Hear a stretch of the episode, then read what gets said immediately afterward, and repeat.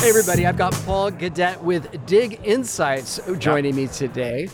You are speaking at the conference, or I guess it's a live podcast with our good friend Seema Vasa uh, tomorrow. I am. Right? What is the topic? Uh, we're going to be talking about. That's a good question, actually, because we still have to go and finalize it all.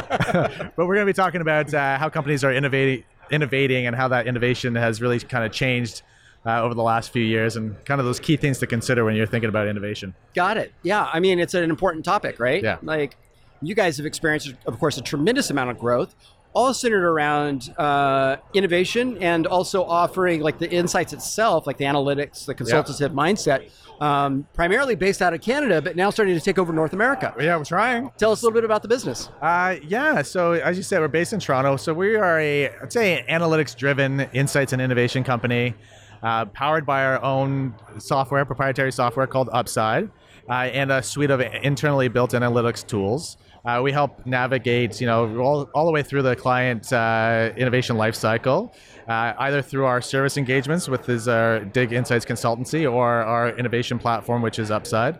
Um, it's a mobile-first innovation platform that a lot of companies are using for, you know, stage zero innovation uh, ideation. Uh, and it's really kind of setting us apart from a lot of the other companies that are here today. You've got a great list of customers. Are you able to not talk about a specific case study, but Yep. like talk about who your ideal customer is? Yeah. So, I mean, a large number of our customers are global enterprises who are leveraging that that platform specifically. Uh, whether it's you know the Cokes of the world or the Pernod Ricards or uh, you know Yum brands. So whether it's QSR, you know McDonald's or uh, CPG with Coke and Pepsi. Uh, those are the clients that are typically looking at a way of standardizing their innovation assessments across the globe, and they're looking for a platform that's easy to use, and for their people that's easy to use, and uh, results that's easy to interpret. And so we have the right platform for them. We have a way for them to actually get everybody on board. Uh, so it's been very successful for those large global clients innovating and standardizing their innovation process. You guys have an exhibit booth here uh, on the showroom floor. How's the traffic been? Actually, surprisingly good. I was actually thinking the traffic wasn't going to be that great, and I know at a conference like this, it tends to be supplier heavy, uh, with limited number of clients, uh, you know, attending. And that has a whole slew of reasons why, and there's still a whole bunch of travel bans, and you know, companies aren't sending people anywhere. But for us, we've actually had a, a, a number of key people come by, very interested in the product, uh, trying to understand more about our Upside platform and how it integrates with our consultancy. And I'd say, you know, we've had some great discussions that will probably lead to a couple, you know, good deals for us. Yeah, that's great.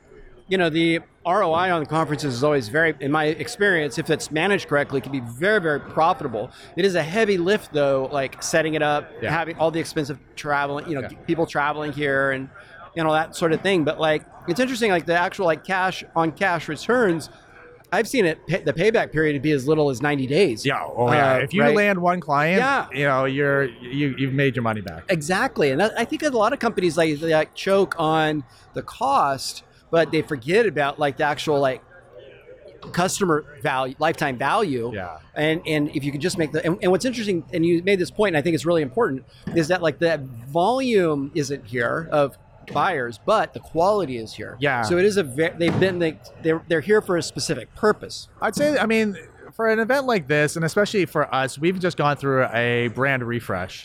So one of the big things is really just getting your name out there again, even amongst your competitors. You know, do they understand who you are and what you're about? But then also, as you say, the quality of people coming by, we know that those are great leads, and they'll it'll it'll lead to something. Whether Right. it's not necessarily our platform, but some sort of consulting engagement, some sort of trial. So we're, we're very confident with the people that are coming by. Congratulations on your success. I'm glad that things are working so well for you. If somebody wants to get in contact with somebody at sales uh, at Dig Insights, how would they do that? Well, you can either go to our website, uh, diginsights.com or upside.com. You have a, you can either book a demo or contact us right through there. My name's Paul. You can email me at paul at diginsights.com and I'm happy to get in touch with you. Paul, thanks for being on the show. Thanks, Jamin.